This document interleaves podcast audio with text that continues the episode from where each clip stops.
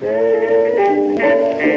hello there. It's Paul Kerensa here. That means it must be a Paul Kerensa podcast. Thank you for tuning in once again. It's just catching up. That's what this currently is on this podcast channel, which is a slightly unusual thing I'm doing. I'm well aware it's not the thing people do on podcasts, but this is the place. You can hear lots of other previous podcasts I've done, interview shows like the Heptagon Club, comedians with books, and now we are catching up, which is really me finding some old friends and some new ones, really, and seeing how they're doing. So this time, that's the turn of Reverend Jon March. Now, I got to know Jon at university half a lifetime ago and then some.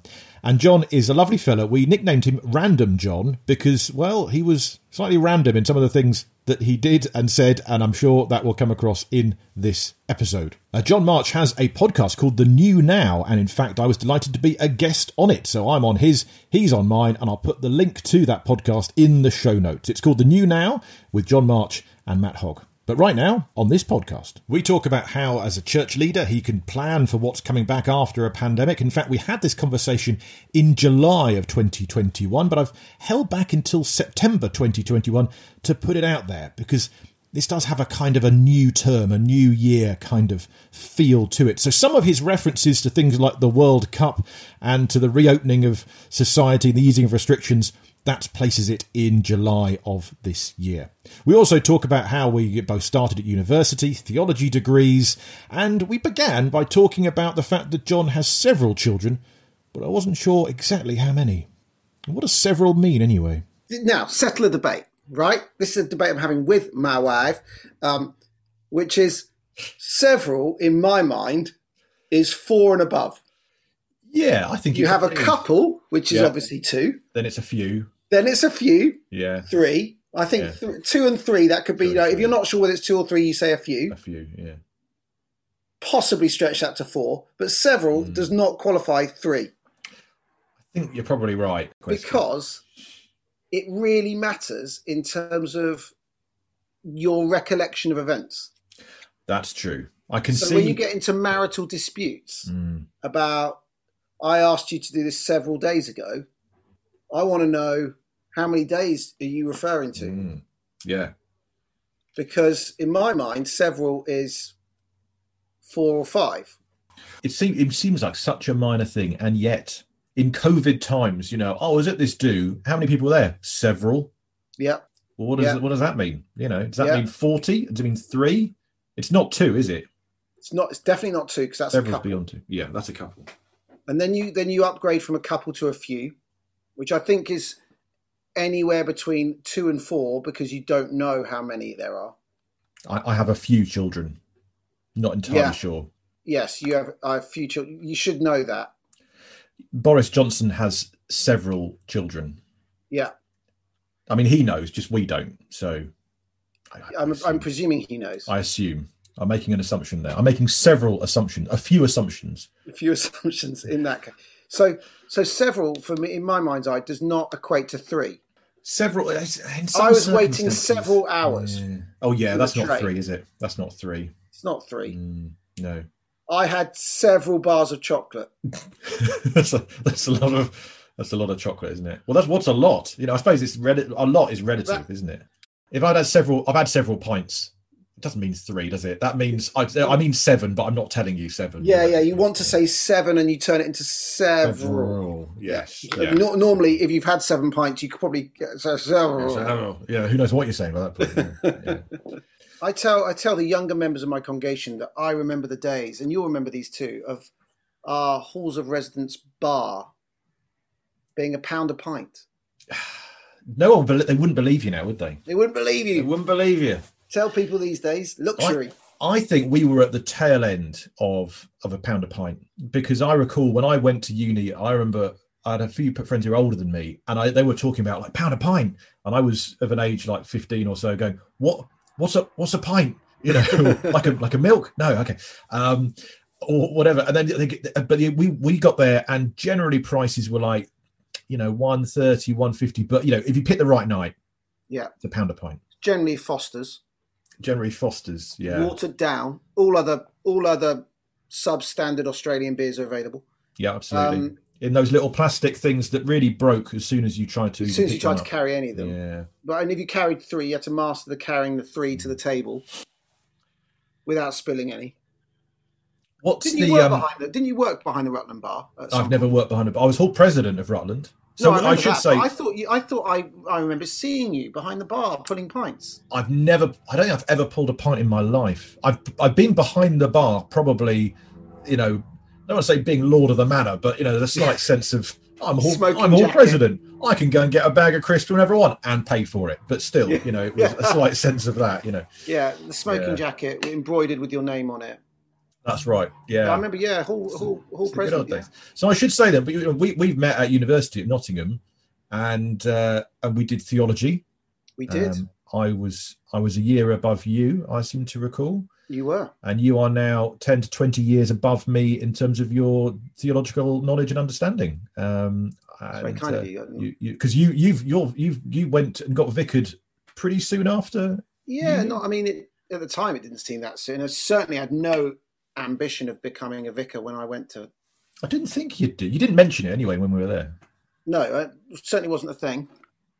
Uh, my dad was a vicar, is a vicar. Um, uh, he's retired now, but my dad was a vicar, and um, I think people have different views when it comes to their parents and whether they want to do the thing their parents. I was one of those kids that not because I had a bad experience being a vicar's kid at all, um, but I didn't want to do the same thing as my dad.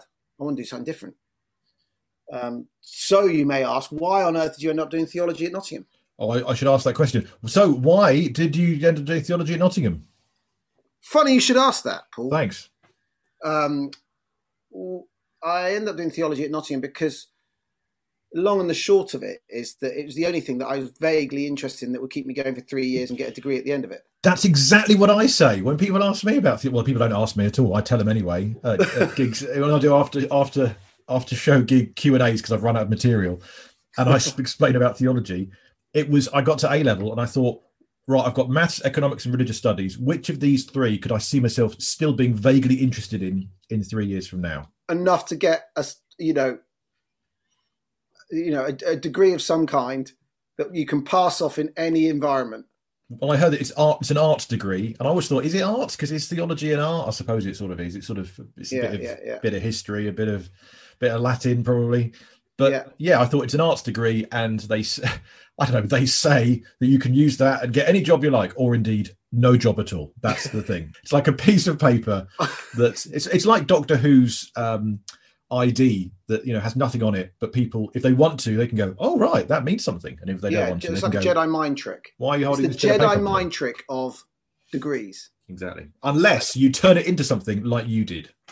True, and it was helpful. Is helpful still, um, but that was not what I. I was not intending to do theology when I when I uh, first applied for university. Um, you'll remember the days of the UCAS form. Oh, UCAS. Now, your international listeners in Yeah, both of them. yeah, they, they won't uh, they won't necessarily know of uh, the UCAS process. But when you're, as you know, when you're in your final year of permanent education, you have to apply for university if that's where you want to go, and you do so by the well, in our days, do a UCAS form, which had to be immaculate. Do you remember black Mm. ink, Absolutely. block capitals, Fill, fill in the boxes. fill in the box, and you had the UCAS handbook. Yeah. and you Pretty go thick. oh so thick and you and then you look up the institution that you wanted to apply for the degree and then you it had a particular university code and then the course that you wanted to do had the course code and the two codes together formed the unique identification of the exact course that you wanted to apply for Good memory. I can tell that you're younger than me by at least a year because I've, I've forgotten all of this.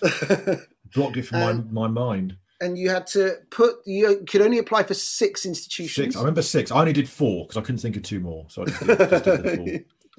I'd So only you had to, visited like- two of them. So I thought I visited two. I haven't found time to visit the other two. So I'll just put down two randoms, really. You know. it's a very odd process. So you go through and then you put your six things down. They have to be in alphabetical order, and um, uh, and and then you have to write a personal statement. yeah. And you had to. The personal statement was, "Here is two to three hundred words on why you should pick me over above Mm. anybody else."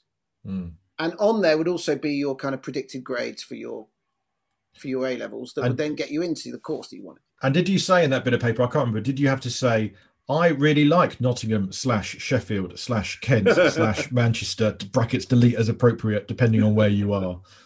It was um I remember there were some people in my uh, when I was at school who were doing this who were super cocky. They were the kind of people that would be like, I'm just going to be a real like couldn't care less about this, but but it, they played the high risk game in their personal statement. You know, they'd say, you know, they'd say obviously, obviously they'd say this kind of completely tongue in cheek, but they'd say things like in their personal statement, things like, well, I- can't think of what else to do with the next three years of my life, so I may as well apply for the, you know, and they would just throw that in there, and I'm thinking that's a high risk strategy. Tough. Yeah. I played it safe, so I applied. But my when I went through the whole system, my initial um, plan was to do business studies. So actually, I applied to European business studies at Loughborough, or as Americans like to say, Lugerbrugge. I Um, thought, I thought you say, as Americans like to say, Business Studies. yeah, yeah, exactly. yeah. exactly. Yeah, you're right. Lugerbrugge, that's the one. Lugerbrugge. Laubrow. So I applied to the European business at, at Loughborough, and then I took my gap year as a youth worker in Cardiff. So I did youth work for a year in, in Cardiff, and during that year, decided that I didn't want to do European business at all. So went through the process of reapplying, where you had to get out yet another mm-hmm. UCAS form and do the whole thing all over again. Because you love And- that form so much. Oh, I loved it Yeah. but it was um it also cost me because oh, I was the first year that tuition fees were mm. introduced. I was just thinking we were the t- tail end of that, but I I was, and you clearly weren't. Well, I would have done if I, you know, because I had my mm. application. Me and you in the same year group because I don't think you had Yeah. a gap year, did you? No, I didn't. I went straight there. Yeah. So we were in the same school year group, and because I deferred entry, the tuition fees didn't apply to me. But because then Ah. I had started a brand new process, suddenly I was on the hook for in those days the big money of a thousand pounds a year. yeah. Yeah. It, it came in then, didn't it? Yeah, And in fact, you know what? I'm I'm now off uh, 42, and I, I I won't do this, but you know, I had a had a thought about I'd like to do another degree. I'd like to do a history degree. I'd like to do the degree I always wanted to do until I you know, that I should have done to begin with. But um, but then I thought, no, it's not like the old days. You, can't just turn up and do it for free and fill in a, a six uh, a UCAS form with block capitals and all that. It's changed. It's changed. it is. So um, I don't quite know if I will um, muster the energy and indeed money to do a three-year degree Well, exactly. like I'd like to. Well, the um, so I applied for this thing, and I only had one because I was living in Cardiff, and we I grew up in um, the other side of the country in Canterbury, and um, so my parents lovingly sent this physical UCAS form that I had to get absolutely perfectly right to send off and write. Da, da, da. So I had my UCAS handbook, and I had my you know black ink pen. I filled it out, and the, the course I was going to apply for was to do teaching with a religious studies emphasis. You always had to have one Hmm. emphasis and because I enjoyed my youth work that I was doing in, in Cardiff in a church, I thought, oh, I'll do that. So I filled out my UCAS form, and as I filled it out, I realised that I filled out this form wrong, Oh, and I'd filled in Nottingham Trent, not Nottingham University. rookie error. And so I realised in that moment that I I had to choose a degree from Nottingham University to make. Sorry, I filled in Nottingham University, not Nottingham Oh, I Trent. way. see. Oh, right. Yes, yes. Sorry, So I- way but either way, they are near each other, but they, they, are, not near each other, and certainly alphabetically side by side in, the, in, in said UCAS handbook. So I filled in this form and I put Nottingham University, and I'm thinking, well, I didn't want to apply for Nottingham. I was trying to get a teaching degree from. They didn't do a teaching degree at Nottingham University. They, wow. So I was like, well, I have to have something that matches this personal statement that I've written for all the other ones. So I thought, well, I'll look down the list. Oh, there's there's something vaguely religious. I'll do theology. So I filled that in. Went to the uh, to my surprise, even though my then my actual grades, not my predicted grades, were one one short of what they wanted. They they offered me an interview. So I show up at the interview, um, having not intended to put it down in the first place. And the guy interviews me, he said, So your grades are pretty good. And I thought, My grades have never been described as pretty good in the past. This is not something that people have ever said about my, my academic prowess. Um, and he said, Yeah, you, you did pretty well. A for German, B for business studies, C for history. I was like, didn't get an A in German. Mhm. They were like, "Says on your form you did." I was like, "I definitely didn't," because your school fills out your grades, what you get. You don't fill them in, Right. and my school had written down the wrong grade No way. on my So, UCAS form. hang on, let's stop. So you, you did a three-year degree because of a spelling mistake, and indeed probably found a vacation because of it. God works mysterious ways. But, work so you wrote the wrong name of the wrong university down, yeah. and then the got, school got an interview on the basis interview, and then the on- school and Yeah. the school spelt your grades wrong, and you spelt one letter wrong. You know, Yeah. you meant to write a C and you wrote an A or whatever. I don't know. Like, who knows? But do you know? So So then he said to me, "Oh, well, you're here now. Do you want a place?" so I ended up at Nottingham University through no intention at all. That's crazy. I did not know that. Yeah. So really, I've been living a lie all this time. Well, that fits your. I mean, your. I don't know how if this lasted beyond beyond university or before it, but Random Jon was your your nickname at university, It was. and yeah. this suits that perfectly, doesn't it? I mean, this is a random. You know, when people go, well, what do you mean random? Because that was a thing people said back then. It's so random. Oh, so But random. um, uh, in fact, I think that came in after. I think the you know kind of American high school it's so random thing came in later. I feel a bit. I recall being a little bit narked that they borrowed, you know, taken it because you were random. You know, I mean that is a random thing. It's Yeah, but you're a bowling random. ball bouncing off the sides of these buffers that somehow then pings over and causes a strike in the next lane. You know, right, yeah, yeah, that kind yeah. of thing. good on and you. um, much, much to the frustration of a lot of my friends who are like, "You, you, how did you blag that? yeah, You didn't even try and blag that." Um, so it's a trick shot at snooker, but you're a, you're you are basically a living trick shot at snooker. There we go. Oh, there we go. That's oh, that's something for my um, LinkedIn profile. You can have that. You bounced off one table, down the road, jumped up the stairs, bounced into the local snooker hall, and not not one. the pen Yeah, exactly. the person writing the UCAS form. Absolutely. Boom. Wow. so there you go. So we, Random, university. yeah. I mean, I, pretty every so often I see people from university and they'll say "Random Jon." I'll be like, Yeah. "Whoa!" oh, yeah. But it got to the point at university where I no longer the the the uh, the Jon bit of the name got dropped. So people Yeah, just, just random. shout "random" at Yeah, me. Yeah. I mean, that was just a norm, and I'll be like, "Yeah, hi, yeah, that's your name. Yeah, yeah. yep." I mean, that's me. Yeah. And then, as I recall, you then moved to after uni when you went to sort of North London, which is you know still where you uh, have Yeah. your, your flock. And then Random Jon became Camden Jon. It was almost like you deliberately found a place that sounds a bit like Random. Yeah. And go, I mean- there you are. When you do the uh, the rhyming dictionary of places that sound like random, there aren't many. No, it was that or go into fat fandom uh, or Phantom, Phantom Jon. Ooh. And oh, Yeah, yeah. That'd be a Uh, different career. So, uh, so theology finished then, and then you did your what? You do a conversion course or something, or you uh, theological college? Or So I did a um, couple of years interning because what else do you do after you, you know, we talked about like getting this degree and you're like, well, now what? yeah, Why, why did you do theology? Well, to get me a degree. So now you to got the point. degree. So now what? Mm. So I did a couple of internships because I didn't know what. Um, and one of them was out in the States working in, um, working for a church in Chicago. Uh, and then I came back from that and I did my theological training as a vicar. Uh, and I did that in Oxford for a couple of years, where a friend of ours, we, we passed like ships, Henry and I. Mm.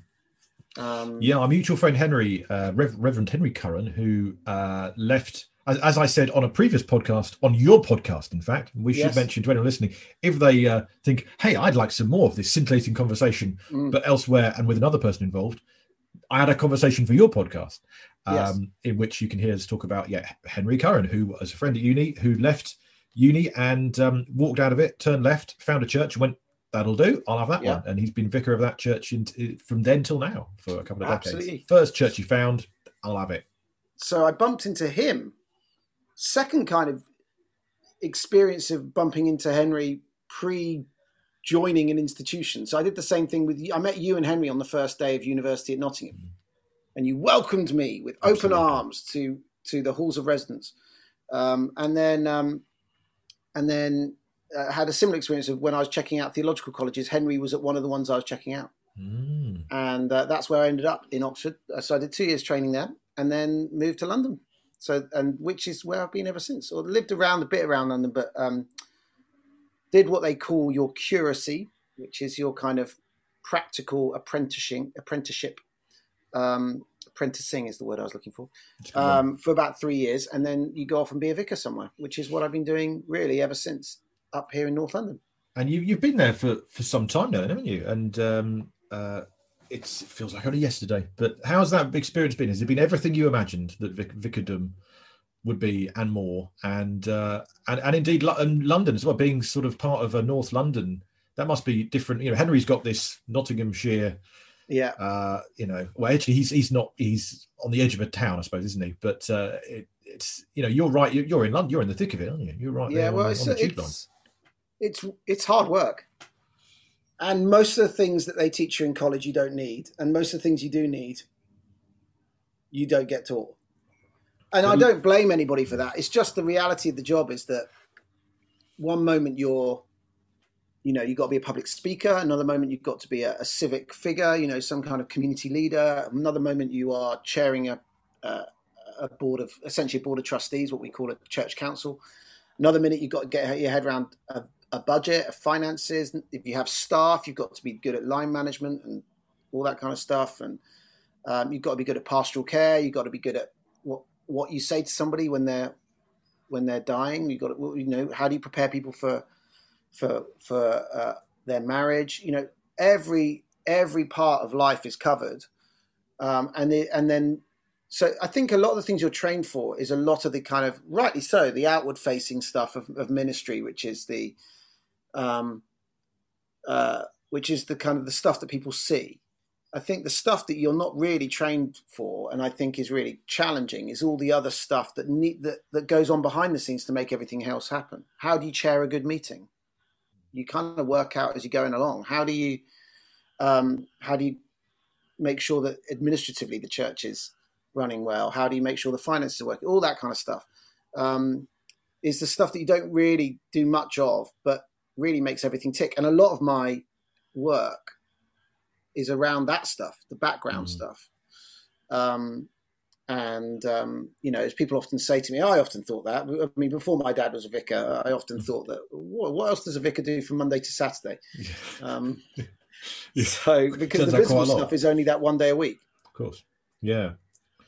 And I always say it must be a split level thing that you've got if you're running a church, that it's for the people who uh, who come to it, but it's also the people who, who don't. So you are Yeah, run it, running a, a business to, to a degree or, or an organization or Yeah. community that's there for those people who who will see you at their most important times of their lives, you know, Yeah. births, marriages, and deaths, and and things like that. And indeed, I suppose putting things on that you hope they might might come and Come in along other to. times. You know, I think it's William Temple that said that the church is the only organisation that exists for its non-members. Hmm.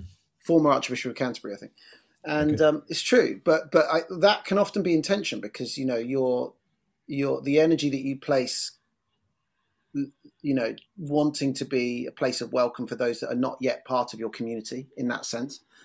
Um, can be can feel at odds sometimes with the people that are there. The, the people that are there feel, oh well, I don't feel cared for if you're doing if you're off there doing that, and you're you know you know you, you have the same twenty four seven hours that everybody else has, and so um, so I think that's cha- that that is challenging. But I think that that kind of um, yeah, I mean I've learned a lot. The church that we were in, we um, was closed for twenty years before I was asked to take it on. So it was it was a it was a derelict church. It was structurally sound, but as a building, it was derelict inside. It was dry rot in the floor, wet rot in the um, sorry, dry rot in the ceiling, wet rot in the floor. The electrics weren't earthed, so for however many years, people be turning on the light switch and thinking, "There's there's a possibility I might die by turning these light switches on." At least you're in the right place. exactly. The Yeah. distance between death and the funeral will be quite short. That's true. I'll just It's- shift him a bit to the left now. It's fine. We'll, we'll, it's a short commute. Yes. exactly. Yeah.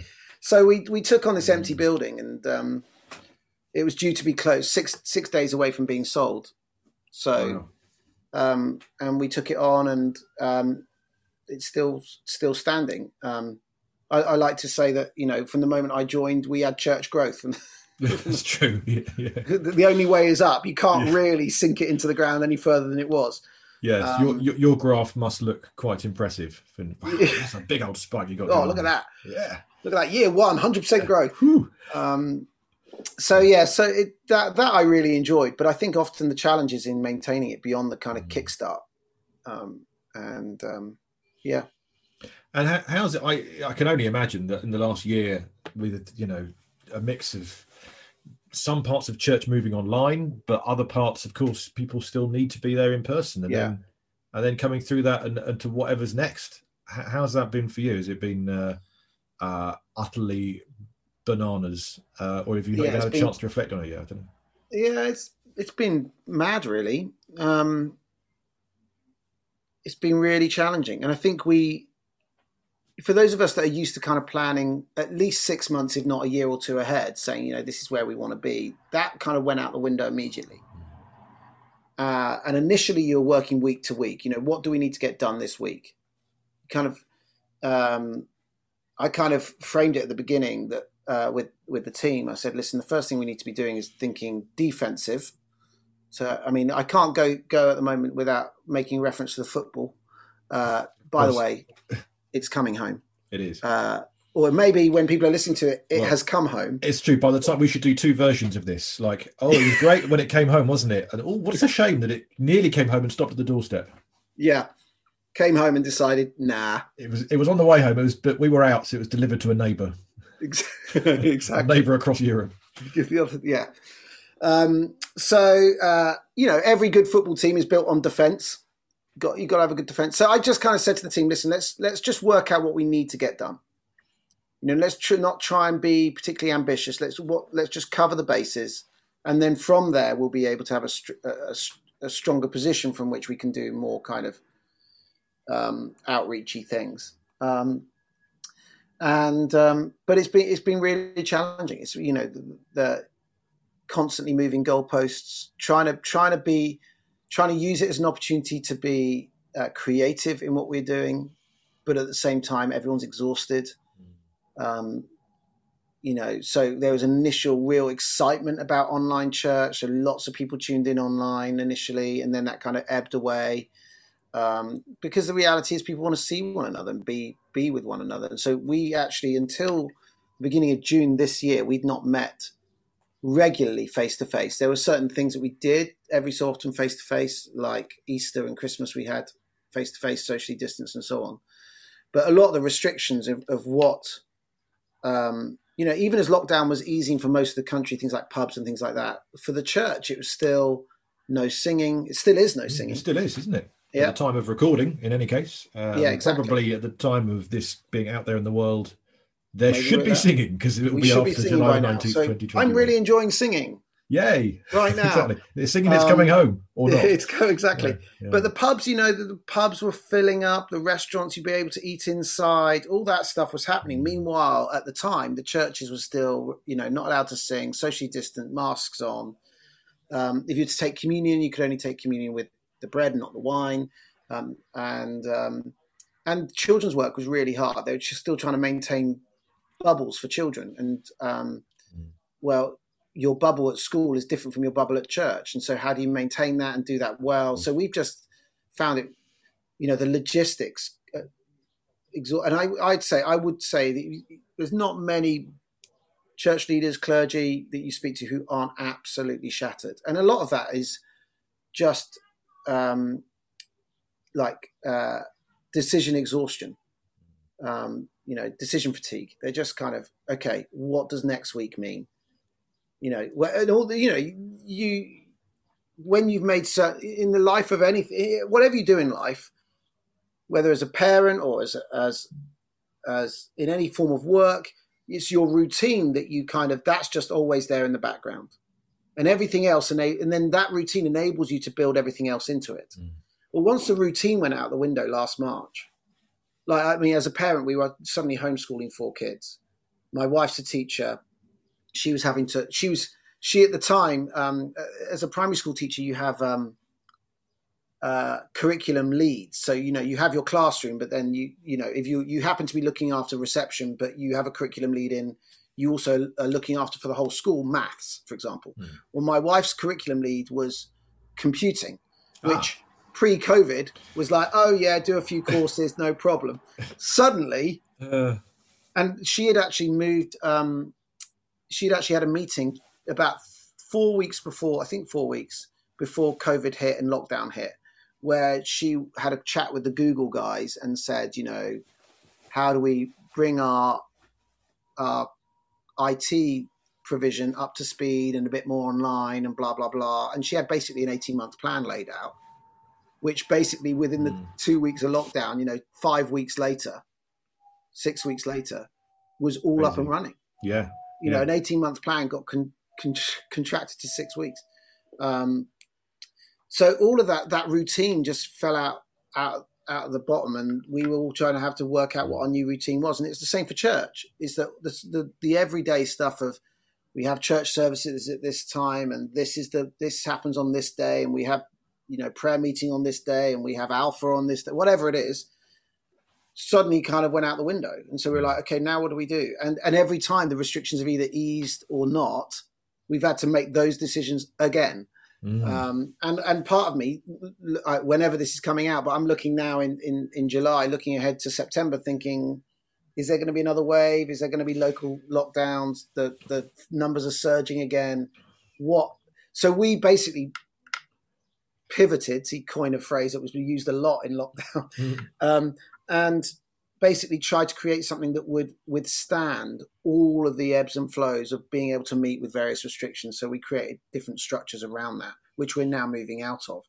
Um, but but we're all, it's it's been really challenging. and it's difficult to know how to um, you know this time next year uh, where we'll be really and in terms of you know i, I see uh, as a comedian i'm booking gigs now for um, in fact someone offered me a gig this week uh, someone this week has offered me a gig for two years time for Wow. 2023 and they, and they, they even said are you free on this date in may 2023 and I go, yeah i don't know. Presumably there is still a comedy circuit. I don't yeah, Yeah. probably. But it's difficult to even pl- and, and gigs for september that um, or even august that are cancelling now because there's not the confidence uh, the venues have of knowing can we fill this? Because generally in comedy land you need about 80% capacity to um, to break even. So you uh, you know you can do less than that but then becomes sort of not so worthwhile in that sense. But we, yeah with restrictions changing but even then restrictions change and then there, there seems to be a bit of a lag time before you can kind of see a the effects of those changes but also what the public mood is i guess. You know who is if you if you went i don't know if you are you online at all now for your church things or are We- you so I in think- person Like a lot of churches, we're doing hybrid, and actually we're going to Yeah. keep doing hybrid for a while Mm. because I think there will be people that, no matter what the restrictions say, have an unease about joining Mm. in, in large groups of people. Yeah, I and I, I to be honest, I miss communion. I've not done taken communion now for uh, well over a year, and I always used to like it. I used to feel, feel it was a very special thing, and I, you know, I, we've been to church a couple of times, but they haven't had communion there. Those ones, and I'm missing it, and I don't quite know in what way I will have it again. I will have it again at some point, but I Yeah. think back to churches I've been to in the past where communion wine comes around in little mini Yeah, yeah. tubes or something like that, or pre-shredded bread or whatever. Or bring your own. I don't know. And then the, you're going to be blessed. There. But things like that. It's there are certain aspects of of church life and, and life at large that it's tricky to know exactly where we'll be in a year. But uh, which Um, makes it which I which is which is what contributes to the exhaustion mm, because you're even when you start making plans part of you is thinking yeah, do I in the back of my mind am I am I having am I going to have to make two plans one Mm. is yep I'll book that date for 2023 yeah, um, but in the back of my mind I ought to have another plan you know I know that's an extreme Yeah. example but but even if you think about September you're thinking I'll I'll take those dates but maybe I need to have another you know plan in place Well, this and the, the government phrasing we often hear about we're gonna, we're going to have to learn to live with it. I I get that, and I think I agree with that. But in a way, it's it's only helpful as a headline because I kind of want to know. Yeah, but we need to know what the detail of that looks like in all sorts of parts of society. Yeah. So yeah, we need to learn to live with it. But does that mean we are no longer going up and sharing communion goblets or yeah um, or packing ourselves onto aeroplanes, uh, Yeah. package holidays, or you know, I used to every. I mean, this is a minor thing, but it's just what reflective of of it all. But you know, it's twelfth night we have in our local pubs in Guildford. We tour around sixth of January. uh, a mummers play, a traditional medieval Oh, yeah. mummers play, and it's you know some uh, carols uh, and uh, you know kind of jester's hat, and it's this ancient medieval thing. And part of that is the wassail bowl, this giant punch bowl. It's passed around the entire pub. Everyone takes a sip, and you know I think they say that culturally it shares some sort of heritage with communion. You know, with the fact that we are a community, we share this together Yeah. and um and it's kind of and you know, i've even read in books people say well this the idea was like if it's poisoned we're all going down together it's that kind of feel like we're all in it together Yeah. Yeah. but i could i don't quite know when the wassail bowl will be passed around uh, a an, a well over capacity pub uh, you know, I'm talking like 200 people crammed into a room that can really comfortably fit 12. I don't quite know when that's going to happen again. Yeah. Um, and you know, it's it's a joyous thing that I might look back on and go, oh right, that was until I was until I turned 40 or 41, and then that stopped for for decades. I don't know. Is that Yeah. the thing that comes back on? I don't know, but we'll have to see. And I think what makes that hard is that is that those of us who are in places where we are called to gather people together, Mm. uh, we we are asked at a local level to put to make our own minds up, Right. um, and so we become the kind of decision makers, and Mm. you know, so so you know, as we're speaking now, the restrictions are going to be lifted. You know, handbrake off July nineteenth, and so our Good luck, everybody. yeah, see you on the other side. Yeah.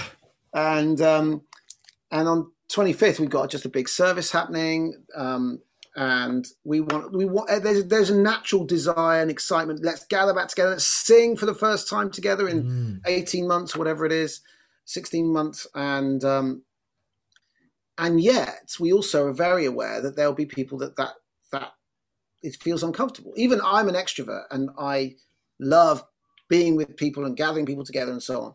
Um, and the idea and i love singing. And so this is kind of tick tick tick. But even i walk into and anticipate that and think this is going to be quite overwhelming being Mm. suddenly in a group of 200 people not socially distant. So we, we're creating space deliberately. And i think that is our mandate as a church. You know there's a the bit in the bible that talks about carry to, carry one another's burdens and uh, and in our individual individualistic society you've got people saying i want the right to do this and i want the right to do that and i think as a church we get to model something different that says we we can hold this together. So we're going to have a space which is going to be for those that want to be socially distanced in the church building that day. Oh, great.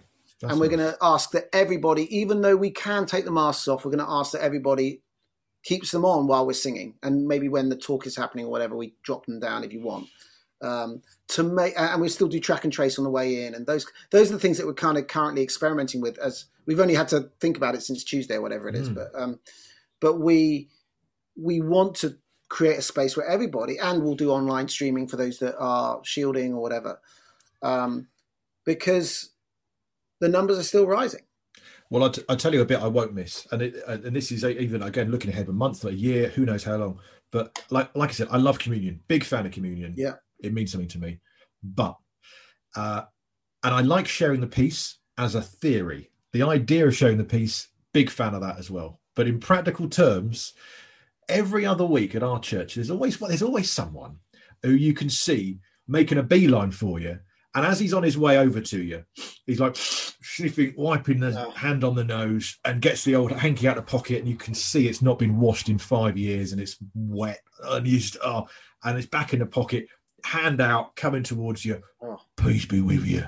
And uh, and I, yes, peace, and also that cold I'm going to get in four days from now. Yeah, and right. every time it, happens, and I get it, and I can go, I can tell you where we got this cold from. It's it's Dirty Jeff down at the, with his snotty hanky. Um, but um, so I mean, little things like that. You know, I'm well aware that you know the handshakes, the elbow bumps, all of that. You know, I've been doing respectful bows. I've been quite enjoying the respectful bow.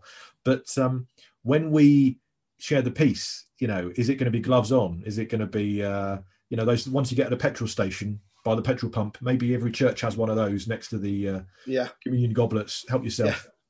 Quick handshake, then it's in the bin. You know, Yeah. but I don't know. It's that it kind of it's a it's a barrier, isn't it, to community, and uh, Well, going I- have to find ways over those. I think one of the things it has done, which has been really helpful, is that it has made us much more aware of how others who live in a state of vulnerability. Are, live their lives pre-COVID, post-COVID. This is just reality. Those who are uh, immunosuppressed, those um, who struggle to um, come to church through kind of um, disability or whatever. You know, actually, what it's made us aware of is is is others, uh, others for whom this is a this is a reality, not just for a season, but for their lives. Uh, and I remember somebody saying to me quite early on, um, they said, you know, we are on lockdown, we're in isolation, uh, we're stuck at home, we can't see people, we look at screens if we're going to do anything at all. And she just simply said, and I thought it was one of those most profound moments I think of the entire of that entire first lockdown, really. And she said, "We have joined their world, and and this is their this is what it's like for people who uh, have to stay at home for whatever reason, and this is not this is just reality for them. And I think if we as for, for me as a church, if we can get our heads around actually there is something really powerful about being aware of those that are having to self isolate in five years' time, 10 years' time, then our churches will be better off for it. If we're looking at our, our physical spaces and we're aware of one another, actually, people that don't want to shake hands or hug or whatever. Like I saw this really cool uh, thing on Twitter um, a couple of days ago. Uh, and it wasn't for a church, it was something else, but I, I thought, oh, I might borrow that. Um, where they had different color lanyards. I don't know if you saw this.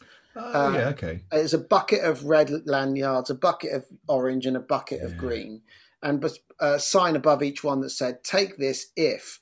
And you know, green is I'm up for hugs and high mm. fives. Mm.